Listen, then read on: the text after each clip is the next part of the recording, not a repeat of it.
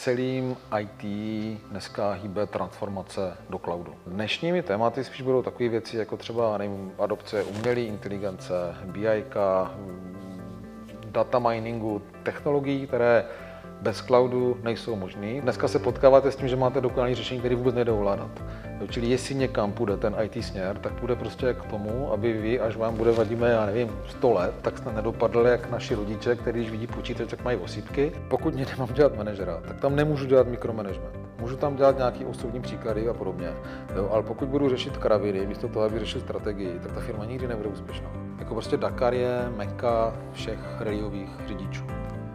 To je prostě let na měsíc v oblasti automobilového sportu. Vy si budujete svého následovníka, připravujete ho? Já jsem prodal majoritní podíl ve své vlastní společnosti, takže já jsem spíš ten, který neuspěl s tím generačním nástupnictvím. Slušný chování prostě je pro mě alfa omega, na který mám postavenou celou svoji kariéru.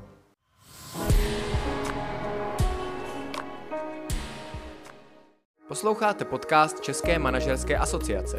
Propojujeme a vzděláváme podnikatele, manažery a lídry.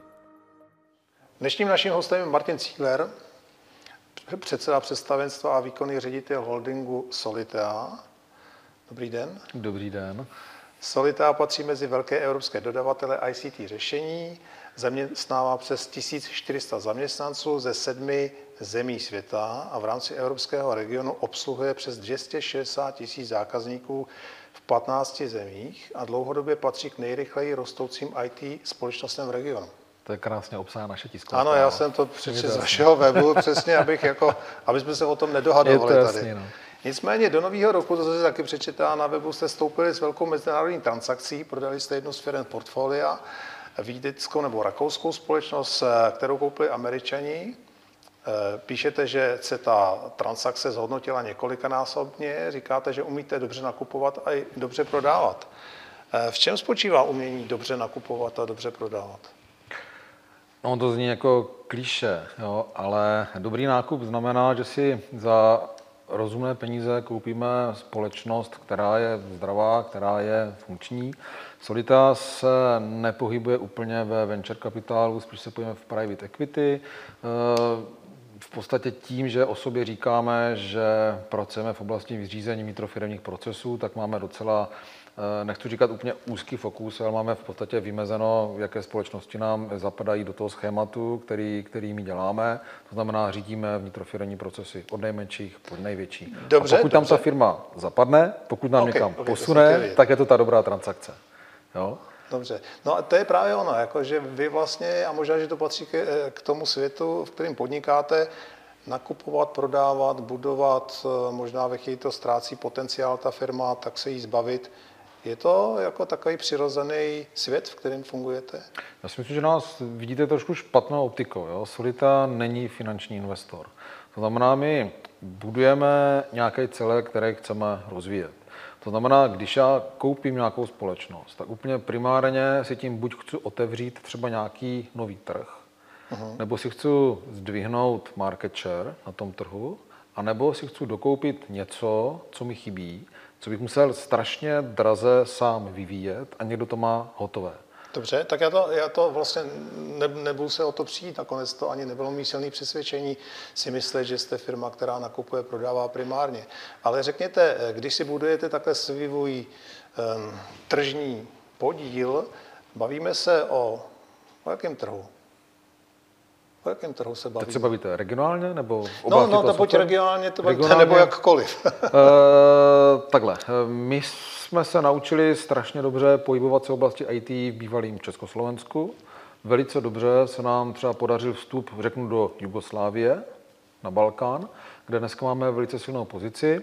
A před šesti lety jsme vstoupili do Rakouska a ať jsme se snažili, jak jsme uměli, tak ta naše pozice v tom Rakousku nikdy nedorostla na úroveň třeba lídra toho trhu. A to byl i třeba ten důvod, proč když přišla, řekněme, dobrá nabídka od Apianu, tak jsme řekli OK, tak my se jako přestaneme snažit o Rakousko, rakouskou aktivitu prodáme a půjdeme se dále snažit o ty naše primární trhy. To je věc jedna. E, trošku dneska se více orientujeme na tu střední a východní Evropu a ten důvod je takový, že dneska víc umíme. Jak bylo by krásný eh, pořídit si eh, nějakou aktivitu v západní Evropě, ale ten trh tím, že je hodně rozvinutý, tak může být relativně i pro velkou solitu ještě i drahej, nebo respektive těch příležitostí tam dneska není tolik, které my identifikujeme v té střední a východní Evropě. Čili je jsem. rozvinutý no. trh, jste říkal, a je taky rozparcelovaný? Určitě rozpracovaný. Je tam mnohem silnější konkurence. Takže vy vlastně se si tu silnou pozici udělali v té střední a východní Evropě. Je to teda vlastně ten váš, je to strategický záměr budovat si nebo držet si tu pozici a pokud jako byste chtěli expandovat, tak uh, jakým směrem? Do eh, zámoří? Do Ameriky? Je to trošku o těch příležitostech. Řekněme si, že když půjdu jakoby proaktivně, tak dneska proaktivně vyhledávám příležitosti v té střední a východní Evropě, které nám zapadají do toho schématu, že buď rozšíříme to tržní portfolio, nebo kupujeme něco, co neumíme. Samozřejmě nikdy neříkej nikdy, to znamená, pokud eh, bychom identifikovali nějakou pro nás strašně zajímavou věc, klidně třeba ve Francii, já nevím, v Německu, ve Švýcarsku nebo třeba ve Spojených státech, tak určitě ji zkusíme ale není to jakoby ten dneska ten náš primární target. Pojďme k těm produktům. Já teď asi nechci slyšet, co všechno jako umíte a prodáváte, nebo, nebo to nějakým způsobem můžete vzít zkratkou přes les, ale nicméně spíš jde mi o ten vývoj, o ten trend, co bylo zajímavé před deseti lety, co dneska a na co se připravujete třeba za deset let. No tak já si myslím, že celým IT dneska hýbe transformace do cloudu. Já jsem v České republice byl jeden z prvních, který prostě říkal, že i v oblasti takového eh, těch ERP systémů, toho, účetního, těch softwaru pro řízení podniků, který relativně, kde jejich zákazníci, když to trošku přeženou, jsou takové prostě konzervy, tím, že vlastně jim šahám na ty nejdůležitější nitrofirení procesy, tak oni se trošku bojí ty změny, tak dneska se potkáváme s tím, že už ty zákazníci prostě chápou, že ten cloud je sice dražší, a na druhou stranu jim dává možnosti, které dříve neměli. No a ten cloud je určitě mnohem větší skok třeba, než bylo Windows v roce 1995, když začínalo. No, a ještě chvilku nám to tady vydrží. Eh, dnešními tématy spíš budou takové věci, jako třeba nevím, adopce umělé inteligence, BI, data miningu, technologií, které bez cloudu nejsou možný, protože tím, že máte cloud a dokážete z mnoha zdrojů prostě sbírat data, které jste předtím neměli, dávat někde dohromady a pak vám z toho padá něco rozumného, co v tom biznisu dokážete jakoby zpětně použít. Jo, čili tady jako vnímám. Jo. Umělá inteligence je strašně drahá věc, čili speciálně v oblasti třeba toho podnikového řízení nebo účetnictví půjde až druhým kole, jo? protože prvně mám samoředitelnou Teslu, ta nás baví a kupují si to lidi, kteří mají peníze a teprve úplně na konci je ta účetní, který to třeba pomůže, já nevím, v orientaci prostě v zákonech nebo v zaučtování prostě a podobně, ale ten princip na pozadí je úplně stejný.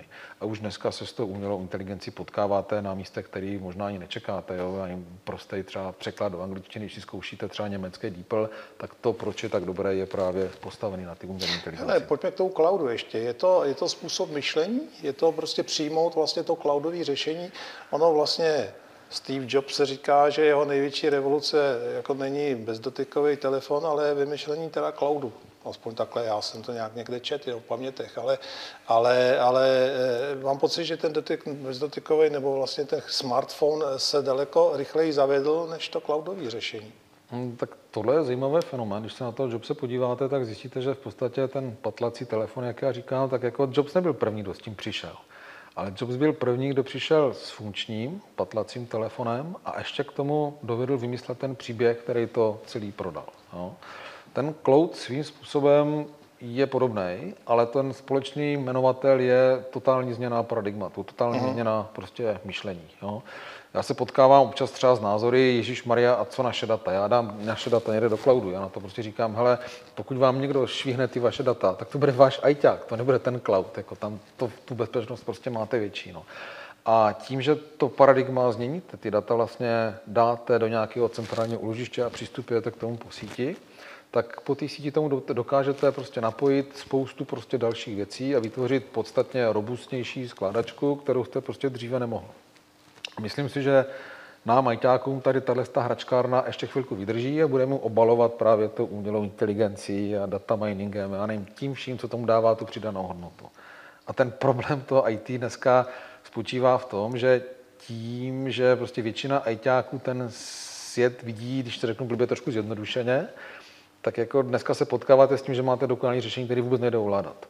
Jo, čili jestli někam půjde ten IT směr, tak půjde prostě k tomu, aby vy, až vám bude vadíme, já nevím, 100 let, tak jste nedopadli jak naši rodiče, kteří když vidí počítač, tak mají osýpky, ale abys to nativně používal, protože bude konečně udělaný prostě tak, že bude prostě jasný. Martine, já musím zmínit to, že jste byl vyhlášen manažerem roku České manažerské asociace manažerem digitálního věku, abych správně řekl, hmm. digitálního věku. My vlastně o tom trošku mluvíme, o tom, co to je ten digitální věk, tak já jsem se chtěl zeptat, co to je, ale v zásadě už o tom mluvíme, ale ono to právě hodně naráží na to paradigma a na ty vzorce myšlení. Jo. A teď, když vlastně vy, vy přicházíte do firmy nebo do státní zprávy nebo někam, teď jednáte o tom řešení, tak na druhé straně jsou lidi, kteří říkají, no tak já to chci mít tady na těch strojích, protože já to na podzámek a pohlídám si to lépe, než když to bude lítat někde v cloudu, tamhle nahoře, já nevím pořádně ani kde to je, jestli to je na nějaký vesnici tamhle na, na, na Islandu, nebo jestli to je prostě někde, někde pod mořem, pod hladinou, no to je přesně jako pro spousta lidí nepředstavitelný. Ale já bych představ, si, si dokázal představit, že ty ITci, ty vaši partneři na té druhé straně, že tomu rozumějí, že pro ně to problém není.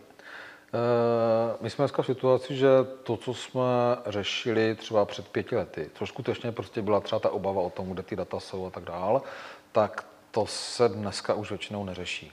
Jo, že na straně toho zákazníka uh, už v tomto směru ta osvěta prostě proběhla, protože společnosti typu třeba toho jmenovaného Apple nebo ani Microsoftu, Oracle, já nevím, whatever, uh, už prostě osvěta proběhla, takže dneska tady ten cloud máme. Dneska spíš máme ten handicap v tom, že tam, kde to řešení je relativně rychlé, anebo kde se jedná o úplně novou věc, to ten cloud dávno prostě máme. A speciálně v těch informačních systémech, který jejíž obnova je nesmírně náročná, tak myslím si, že přesně ty informační systémy, kde my se dneska pohybujeme, je ta oblast, která do toho cloudu vplouvá nejpomaleji, protože prostě ta výměna tam je jakoby těžká a tím, že saháme na, na ty základní vnitrofiremní procesy, tak firmy mají trošku prostě obavu, jako řekněme, z těch nových věcí. Ale dneska už není obava, jestli cloud ano nebo ne. No, dneska už je spíš jako jak to prostě provázat a tak dále. Tak zaplať pánu, no. Tak pojďme no, opustit cloud teďko a nicméně ještě jedno takové jedno téma. E, jsem si říkal, že s vámi proberu na sociálních sítích teď běhá inzerát, jak eh, úřad vlády se vydal e, oznámění, že, že Odbor kabinet místo předsedy vlády pro digitalizaci hledá referenta pro vedení projektu v platové výši 24 až 36 tisíc korun. A zaprvé já se korun, 24 až 36 tisíc korun. Eh, eh, já jsem rozuměl tomu, že, že vlastně kvůli digitalizaci, aby se tyhle ty věci daly řešit, tak vznikla Národní agentura pro komunikační a informační technologie, tedy NAKIT, eh, pod ministerstvem vnitra ale pokud by vlastně se to řešilo teda úřadem vlády s člověkem, který by dostal 30 tisíc korun, tak asi vlastně bych nedával moc velkou naději projektům, eh, projektům IT. Ale já teď nechci mluvit o státní správě a vůbec ne už o politice. Spíš nám eh, o tom trhu, o těch lidech, kteří na tom trhu jsou. Říká se, nemůžeme zajistit kyberbezpečnost dostatečně, protože nemáme lidi, nemáme lidi, nemáme lidi. A když, tak jsou hodně drahý. Jak je to? Jsou lidi nebo nejsou? Uh, eh, IT dneska patří k oblastem, které díky tomu, jak se rychle rozvíjí, jak vlastně nasávají ty noví zaměstnance, že je tady skutečně obrovský nedostatek kvalitních zaměstnanců. Pokud dneska stát na tuto tu roli zhání v této platové relaci člověka, tak buď bude zhánět jako hodně dlouho, jako hodně, jako třeba 100 let, jako, anebo zežené někoho, komu prostě je 8,50, má vyděláno, nepotřebuje peníze a není mu jedno, jak to funguje. Ale nemyslím si, že by tam za tyhle ty peníze zehnal rozumného člověka. No, to dneska ne. Jo. Dneska jsme spíš v té situaci, že absolventi vysoké školy, kteří, řekněme, umí základy toho řemesla, si říkají o násobek tohoto zmíněného platu.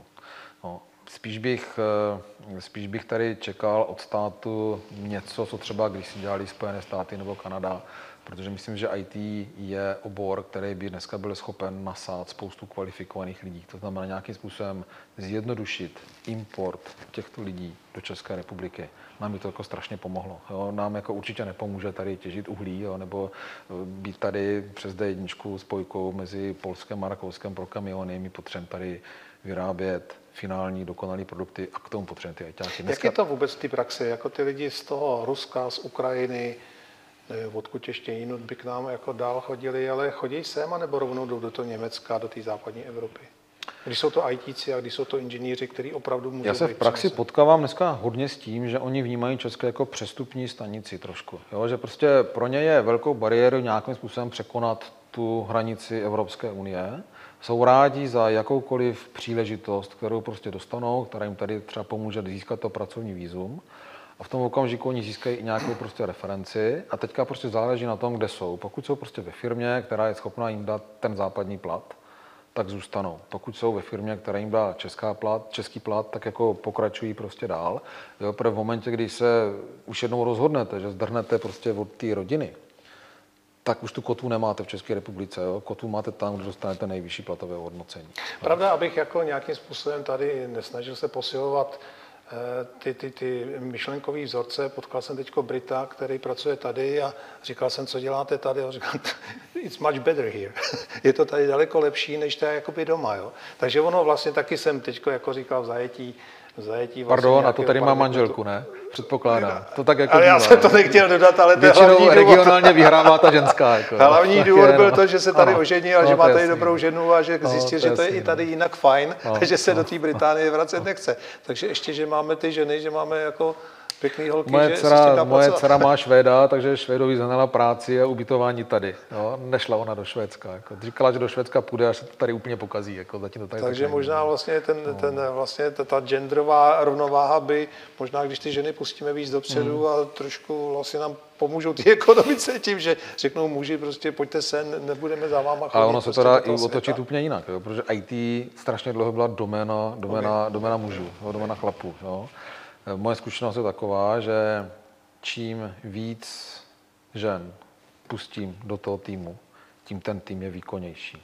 Prostě ta diverzibilita pohlaví tam prostě je fakt potřeba. Jo, že, že, jako ty ženský, prostě my se jako potřebujeme, jo? ta ženská se mi líbí, chci se předvíst, udělám to mimo jiné tou dobrou prací třeba i. Jo? Takže mě, mě smíšený týmy fungují Ne, určitě ne, lépe. nefunguje tam nějaký vlastně takový ten, ten atavismus, že ten muž je to technická věc, tomu rozumí jako lépe než ta žena? Myslím, že dneska už ne. Dneska už ne. A jako vnímáme to tak, my sami dneska máme programátorky, což relativně pro nás je třeba až na výjimky doba posledních deseti let. A rozhodně si nemyslím, že by ty holky byly jakýmkoliv způsobem horší než ti kluci. Jo. E, nevěřím úplně na rovnost pohlaví. Ještě jsem neviděl chlapa porodit, jo? takže až tady tohle to uvidím, tak na to budu věřit. Tak jo? Ale v oblasti té práce určitě můžou být trošku jiný schémata toho řešení. Ta ženská je obecně pečlivější. Jo? Čili my máme třeba, když budu brát ty procenta, tak mám třeba větší procento žen třeba v oblasti jako testování, anebo třeba i analýzy, než v oblasti toho jádrového programování, jo? ale ten počet jako Dá se taky říct tím, že vlastně eh, a pouštíme se na tenkej let, jako aby to nevyslal nějaký prostě něco, ale že třeba ty ženy jsou právě pečlivější a ty muži kreativnější. Já si myslím, že obecně se to takto dá zhrnout, ale je spousta výjimek Ok, potvrzující pravidlo. Jo? Jako, jako, není to, jako, není to, tohle jako není to schéma. Je to to stejné, jako že když budete brát generální ředitele, tedy si om- odmyslím tu mateřskou, která tam dává tu influenci, že si ženská vybere, že půjde radši na mateřskou, než dělat kariéru, jo? tak máte více generálních ředitelů. Jo? Takže proto říkám, že třeba mám více žen v rolích třeba testerek nebo analytiček poměrově k celkové velikosti toho týmu, než třeba v oblasti toho jádrového programování, jo, ale ty rozdíly nejsou nějakým způsobem signifikantní. Dobře, řekli jsme si, že uděláme ještě jeden díl toho povídání a to bude na volnější téma, ale já bych tuhle tu část chtěl uzavřít ještě opravdu tím, k čemu vy se hodně věnujete, a to je digitalizace státní zprávy a systému, i government. Eh, Jak jsme na tom ve srovnání s kým? Jak jsme na tom ve srovnání s tím, kdo je horší a eh, co udělali ty, kteří jsou na tom lépe, že jsou na tom lépe? Já opravdu nemám úplně ten detail, protože nejsem členem toho týmu, který jako prostě řeší přímo tady tohle u nás. Jako jo. Nicméně eh, vnímám tady trošku chybu skutečně v tom, že jak se u nás obměňují prostě vlády, tak chybí tady koncepce, která je delší než to vládní období. Jo? Že prostě někdo něco vymyslí, ono to je třeba sebelépe prostě dobrý, jo? a pak vlastně nastoupí nová vládní garnitura a začne to nějakým způsobem měnit. A na konci dne vlastně je to, že ten posun ty digitalizace není tak rychlej, jak by mohl být. Je tady spousta věcí, které se opravdu povedly. Jo? Když řeknu, je třeba jednu z posledních, která třeba mě se strašně líbí, tak je to třeba digitální identita, jo? Jo, spojená třeba s bankovní identitou prostě a tak dále, že najednou prostě věci, kde jste si složitě musel pamatovat nějaké hesla, a přitom máte bankovní účet, máte ho teda zrovna u jedné z těch bank, která to umí, to je prostě ukázání se obliče do telefonu, se dostanete třeba do své datové schránky a že tam je nějaký strašlivý, jestli vůbec nepotřebujete. Jo. Ale to je taková špička ledovce. Jo. My sice na pozadí třeba máme ty databáze propojený a potom to budete znát sám, jdete na úřad jo, a oni vám řeknou, jasně, tohle já tady sice vidím na obrazovce, ale vy si musíte skočit na opačnou stranu Prahy a tam vám řeknou ten údaj, dostanete razítko a s tím přijdete sem. Že prostě to furt není takový jako jednoduchý, jak by to mohlo být. Chybí tomu jako fakt někdo, kdo dlouhodobě bude fundovaně budovat koncepci tady tohoto. To já zatím vidím toho Zdeňka Zajíčka, který si no, myslím, a když jsem se o, o, tom Bojuje. bavil, tak on prostě ví, že to tu no. kontinuitu musí Bojuje. jako mít Bojuje, a od toho no. roku 2010, kdy to začal dělat s tím no. Ivanem Langrem na ministerstvu no. vnitra, tak, tak vlastně si uvědomuje, že vlády přicházejí, odcházejí, nicméně zapotřebí prostě to překlenovat. Já jsem to nechtěl také na rovinu říct, ale říká, chtěl jsem jako říct, jako, že teda, když už jste mě tomu jako vyhecoval, Vladimír, tak jako z mýho pohledu, ten, kdo to odstartoval, byl ten neoblíbený Langer. Myslím si, že nebýt toho, že on fakt jako do toho vstoupil, tak bychom tady ještě v životě stále chodili si zjistit jako výpis trestního rejstříku někam na soud jako, a ne na poštu. Jako. To byla ano, v tom roce tuším 2010, no. že to hmm. jako nastal tenhle ten, tenhle ten hmm. zlom a vlastně tahle ta koncepce, tak opravdu za těch, za těch 12 let, 11 hmm. let, vlastně ty výsledky, ono to jako přineslo přesně ty bankovní identity o tom, že ty banky jsou, jsou, drobnosti, tedy jako do, jsou no. lídři zřejmě vlastně no. těch procesů, tak to už se asi ukázalo. No tak dobře, tak jo, pojďme uzavřít tuhletu, eh, tuhletu první část, aby jsme si otevřeli dveře k té druhé části. Za chvilku se připojíme znova. Pokračujeme s dnešním hostem v povídání na osobnější témata. Jenom abych připomněl, tak tím hostem je Martin Ziegler, je to předseda představenstva a výkonný ředitel holdingu Solitea. Martine, my jsme se bavili v první části, pokud ji někdo viděl spíš o biznisu, a teď bychom se mohli bavit spíš o tom, co vede k tomu, že se dělá úspěšný biznis a že člověk je úspěšným manažerem, podnikatelem, vedoucím firmy, vedoucím nebo šéfem holdingu. Co k tomu zapotřebí? Tak eh, já si myslím, že v první řadě je to nějakým způsobem určitě slušnost. No, mm, takový ty eh, ranářství z 90. víme sami, že jako moc jako neměli dlouhé trvání, je to respekt k ostatním, zejména k zaměstnancům, zákazníkům. Jo, slušný chování prostě je pro mě alfa omega, na který mám postavenou celou svoji kariéru. Nikdy jsem nelhal. Teďko, teďko běží v televizi zrovna seriál 90. Já se na něj teda moc nedívám, protože se mi nelíbí, že se zaměňují 90. za to, že vlastně to byl Klondike a že tady byly všechny ty vraždy a orlické vraždy a, a tunely a tak. Ale možná, že bychom se z toho poučili, co co si z toho berem z těch devadesátek? Na jednu stranu to byly úžas, byla úžasná doba, která otvírala nové příležitosti. Všichni jsme se učili nějak eh, fungovat ve svobodném světě. Na druhou stranu samozřejmě tam byla řada věcí, které které jsou spíš temnější a, a o tom je ten seriál. A když se na to takhle podíváte ve vztahu k tomu být úspěšný vlastně v těch běžných normálních podmínkách, co jsme dělali tehdy jinak, nebo co děláme teď jinak? Tak možná tam bylo víc červených ponožek jako, a bílých jako a podobně. Já nevím, já si myslím, že 90. s tím způsobem byly nutný. Že jo? Najednou prostě nastala ta svoboda, ta svoboda byla podstatně méně svázaná nějakými, nějakými zákony biznisovými, než třeba dneska, dneska je. Jo? Nějaký GDPR, který nás dneska trápí, tak který netrápilo vůbec nikoho. A a samozřejmě podnikatelé tehdy, stejně jako dneska, se pohybuje na hraně. A ta hrana byla podstatně výš, než je, než je dnes. Jo? A určitě nás jako ty devadesátky jako posunuli. Jo? Jinak jak, já si nemyslím, že by tam byl nějaký zásadní změna oproti tomu, co je teďka. Jo?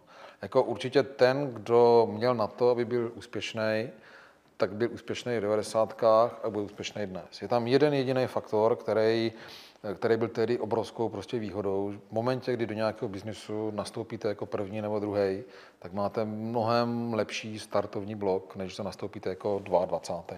Jo, to znamená ten, kdo tehdy, jako třeba já, prostě měl, já nevím, 25, prostě 30, eh, něco uměl, měl tu odvahu prostě do toho jít naplno, tak ten úspěch možná byl rychlejší, než by tomu bylo dnes. Dobře, eh, celá řada mých známých a kamarádů se dostává do toho staršího věku a, a, a ty podniky buď, buď je, je prodávají, nebo je rozprodávají, nebo prostě končí.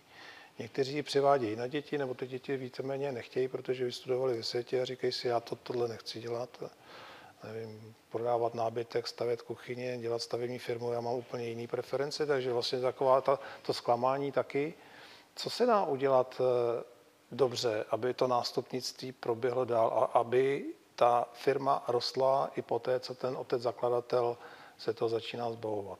Tak já myslím, že úplně primárně je to, jestli v rodině máte toho nástupce. No, a to není o tom, jestli na to připravujete, ale jestli ten člověk to třeba i chce dělat. Že?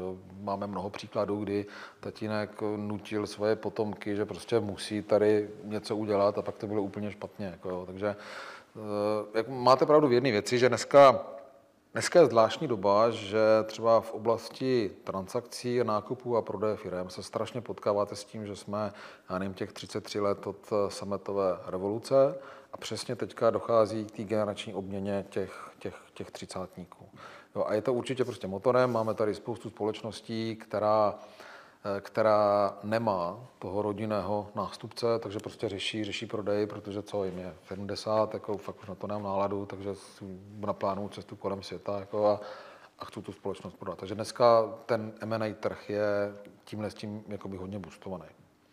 Vy si budujete svého následovníka, připravujete ho? Já jsem prodal majoritní podíl ve své vlastní společnosti, takže já jsem spíš ten, který neuspěl s tím generačním nástupnictvím. A popravdě jsem se i dětí zeptal, jestli náhodou nemají ty ambice, tak když to teda tady napráším, tak nejstarší je psycholog, takže ten byl u mě známý spíš tím, že když se choval divně, tak jsem věděl, že mě vyšetřuje. Nejmladší je geolog, ten je prostě úplně, úplně bokem a nejblíž teda k biznisu má vlastně dcera, která vlastně vystudovala ekonomii a marketing a, a dneska řádí v korporátních společnostech, takže, takže to je... Máte pocit, že vlastně ta nastupující generace spíše se chtějí nechat zaměstnat, než si budovat vlastní firmu? Nebo někdo, někdo to tak říká, že vlastně ty mladí jako nechtějí tolikrát chodit vlastně do těch rizik spojených s tím podnikáním, že se radši nechají někde zaměstnat? Já myslím, že tohle je takový klíč a se tady se traduje a vůbec to není pravdou. Jo, já eh, kromě toho, že funguji v Solité, tak jako jsem hodně aktivní třeba v Moravském inovačním centru nebo v Plzeňském inovačním centru a tam narazíte na obrovskou spoustu startupů, kde jsou prostě velice naspídovaní lidi, kteří prostě mají nějakou myšlenku, která dost často je i dobrá, občas to jsou totální nesmysly, ale prostě jdou prostě po ní a jsou ochotní nad ní strávit třeba prostě 20 hodin denně. Prostě mě to tak trošku připomíná ty moje mladé léta. Či nemyslím si, že by dneska, dneska ti lidi spíš se chtějí nechat zaměstnat. Nicméně myslím si, že to, že když už se chcou nechat zaměstnat, tak mají podstatně vyšší množství příležitostí. A pozor, myslím si, že dneska podstatně více znamená třeba vysokoškolský titul už jako je to tam úplně, úplně evidentní, že ty lidi, zaměstnavatelé jdou po znalostech těch, těch svých zaměstnanců. A spíš jde jim o to, co skutečně umí, anebo, nebo vlastně kvalita školy, anebo jim stačí ten titul, že všichni musí Myslím si, že už dneska jde i o tu kvalitu školy. Že takový to šafárikovo, jsem právník od tam, takže už to jako nefunguje. Martine, vy jezdíte eh, Rally Dakar, jste řidič doprovodného vozidla a zároveň fotografem českého pilota kamionu Martina Macíka. Tam jeden z týmových mechaniků má taky heslo, je to honička být jednička, to se mi líbilo. Někdy to vyhrával. Někdy to to vyhrával. Je to honička, no. Je to honička být jednička, ale to je pravda, je to honička, no. Řekněte nám něco o tom. jaká je to honička? Jaká je to honička? tak letos to byla jako hodně velká honička, eh, protože Letos Dakar začal tím, že byla obrovská průtrž mračen doslova do písmene, takže my jsme zažili poušť, která byla mokrá, zažili jsme dakarský bivak, který byl metr pod vodou, což jako v Saudské Arabii nečekáte. Když se, jela, když se jel Dakar poprvé v Saudské Arabii, tak pro mě největší překvapení s tím mým letním dekovým spacáčkem jako a tričkama s krátkým rukovem bylo, že tam v noci mrzne. To byste prostě pod rovníkem jako úplně neočekával. Letos eh, jsme si to dokázali vyšperkovat tím, že eh, Martin Macík eh, počátkem listopadu koupil nový krásný motor do kamionu. Nicméně možná i díky covidu nebyl úplně prostor ten motor vyzkoušet, takže my jsme strávili první půlku soutěže tím, že jsme se snažili spářit ten motor s tím závodním kamionem, což nebylo tak úplně jednoduché, tam je spousta konsekvencí, do kterých bych se nerad pouštěl, protože jsou i na mě složitý. Takže jsme hodně ztratili a pak zpětně doháněli, doháněli ztrátu, takže eh, dnešním úhlem pohledu si říkám, že to, že jsme skončili sedmý, je prostě obrovský úspěch. Letošní Dakar byl i těžký tím, že vlastně e, Martin Macík nesuportoval jeden kamion, ale suportoval čtyři. Měli jsme dva vlastní kamiony a v našem vlastně týmu e, byl tým italského Ital Transu a byl tam e, tým, já jim říkám holandáci, kde vlastně pilotem toho kamionu byl zakladatel Booking.com, takže po večerech, když byla nálada, tak jsme spolu jako vedli takový inspirativní diskuze. Takže jsme lítali kolem, kolem čtyř kamionů. Já jsem dokonce jel v noci do Dun jako pomáhat Martinu Šoltisovi vlastně v ten den, kdy vypadl z Dakaru, protože ulomil kolo hluboce v Dunách. Vlastně a my jsme jeli 50 km v noci přes Duny, eh, mu tam jako si nějak ho najít, pokusit se mu prostě pomoct jako a přidělat mu kolo, aby dokázal z těch Dun, Dun, Dun vyjet ven. Takže i třeba z pohledu spaní to bylo, nebylo takový úplně optimální. Jsou tam krize, takový jako psychický, když si řeknete, chci domů, kašlou na to, nestojí mi to za to? nebo hm, teďko to nechci říkat takhle vulgárně, ale kdy prostě si řeknete, uh, máme na to zapotřebí? Já si myslím, takhle se to nedá říct. Jo. Je to takový, je to jeden třeba z důvodů, proč já tam jezdím, jo. protože Dakar máte takovou roční firmu.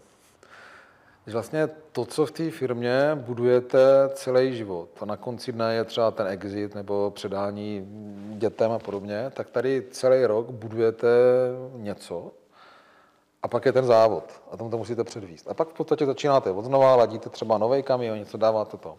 A já se tam potkám s úžasnými lidmi. Já jsem popravdě nikdy v životě neviděl takové mechaniky, jako vidíte tam. Jo?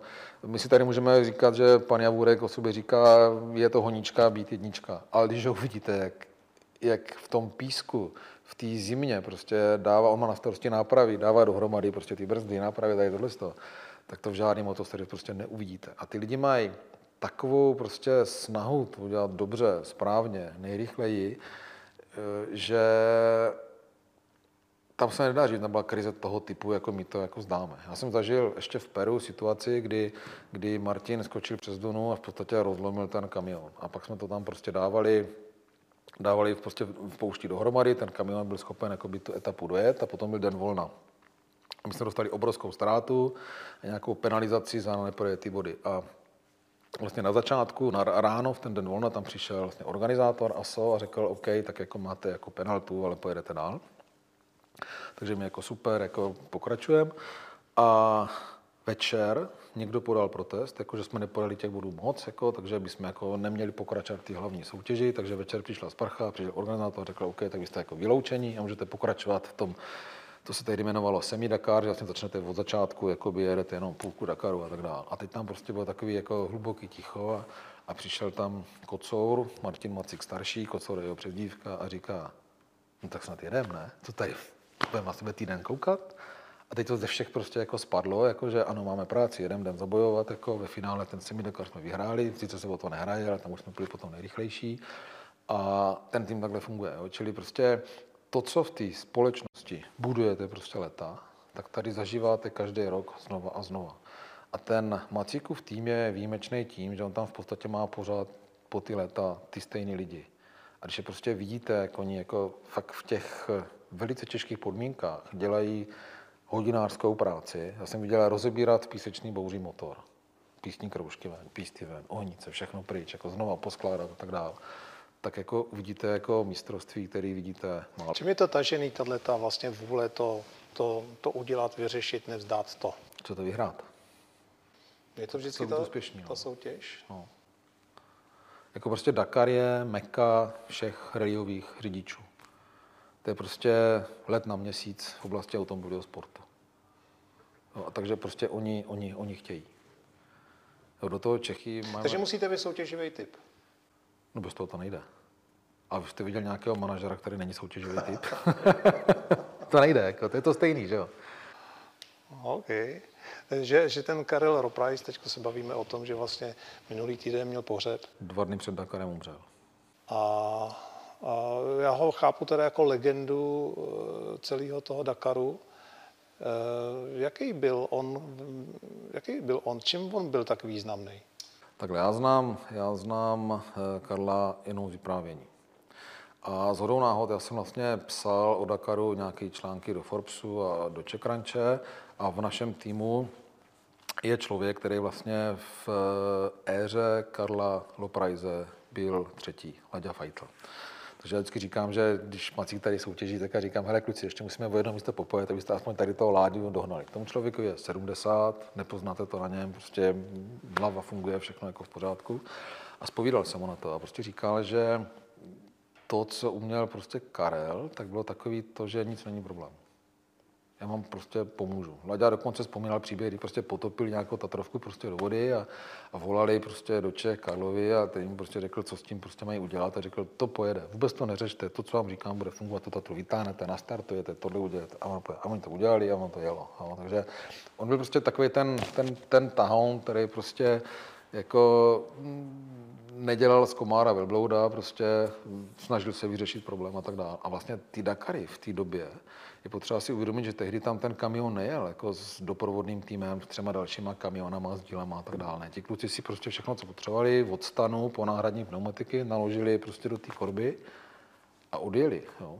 Začínalo to tak, že ty kamiony byly třeba bez rámu, jezdili bez přílep prostě a tak dále. Jo. Čili ta, bylo to prostě úplně jiný. Jako, jo. Co, co si teda z toho berete pro, pro biznis, pro podnikání, pro, pro tu firmu? Eh, Mně se líbí třeba ta motivace, jo? ten prostě způsob, jakým třeba manažeři toho týmu motivují prostě ty mechaniky, to, to džusování, jak se říká, jo? že prostě je to strašně těžké. Tam prostě vidíte i třeba to, jak je důležitý osobní příklad. Jo? To, to lead by example vůbec není jako blbost. Jo? To je prostě Třeba z mého pohledu to zásadní věc. Já si nedokážu prostě představit, jako že bych někomu řekl, hele, teď tady prostě to přes víkend prostě musíš jako dodělat, jako jo, v situaci, kdybych třeba já to trošku uměl jo, a mezi tím jako si odjel někam se opalovat na přehradu. Jo. To, to prostě by nefungovalo. Jo. Že prostě v okamžiku, kdy ty lidi namotivujete mimo jiné tím, že se nebojíte sám zabrat, sám to prostě jít taky na tom krváce, tak pak to funguje. K tomu je vlastně jedno velký téma manažerský, že a to je mikromanagement. Podíl vlastně schopnosti lidem dát tu úkol a vlastně nechat se řešení na nich a sledovat třeba ten výsledek, a nebo si odřídit i ten proces a hlídat si, že se to dělá tak, jak se to dělá. Jako, nemyslím má podle procedur, to samozřejmě to nerozporuju, ale, ale prostě bejt si, bejt, kontrolovat to a vlastně jako rozhodovat, co se teda má teď a, a, a co se má potom. Jo. Co vy si o tom myslíte, o tom vlastně podílu nechat to na někom a... To řeknu na příkladu. Já rozumím, řeknu to na příkladu. Já si vzpomínám, že když jsem měl firmičku, která prostě měla třeba 10-15 lidí a začínali jsme. No, tak jako tehdy jedním z mých největších prostě problémů bylo, že já jsem prostě věděl, že nějakou věc udělám líp než ten můj kolega. Ale bylo mě prostě v nějaký fázi mě došlo, že OK, tak já to udělám líp. Ale to, jak to udělá tady František, úplně stačí. Zákazník bude nadšený. Takže ať to udělá František a díky tomu popojede, naučí se to a dostane se dál. A tohle se se mnou vlastně drží celou od té doby, když jsem tohle to pochopil. Jo. Jo, čili pokud mě nemám dělat manažera, tak tam nemůžu dělat mikromanagement. Můžu tam dělat nějaký osobní příklady a podobně, jo, ale pokud budu řešit kraviny, místo toho, aby řešil strategii, tak ta firma nikdy nebude úspěšná. To prostě nejde. Hele, ale ta hranice je strašně těžko, jako se definuje. Mezi tím vlastně nechat moc velký prostor a mezi tím zase ho příliš utáhnout. Jo. No a teď to je strašně jednoduchý. Jako. Pokud chcete být dobrý manažer, tak to dost musíte rozpoznat. To je tak trošku o té intuici. Martine, díky za dnešní povídání. Já taky děkuji.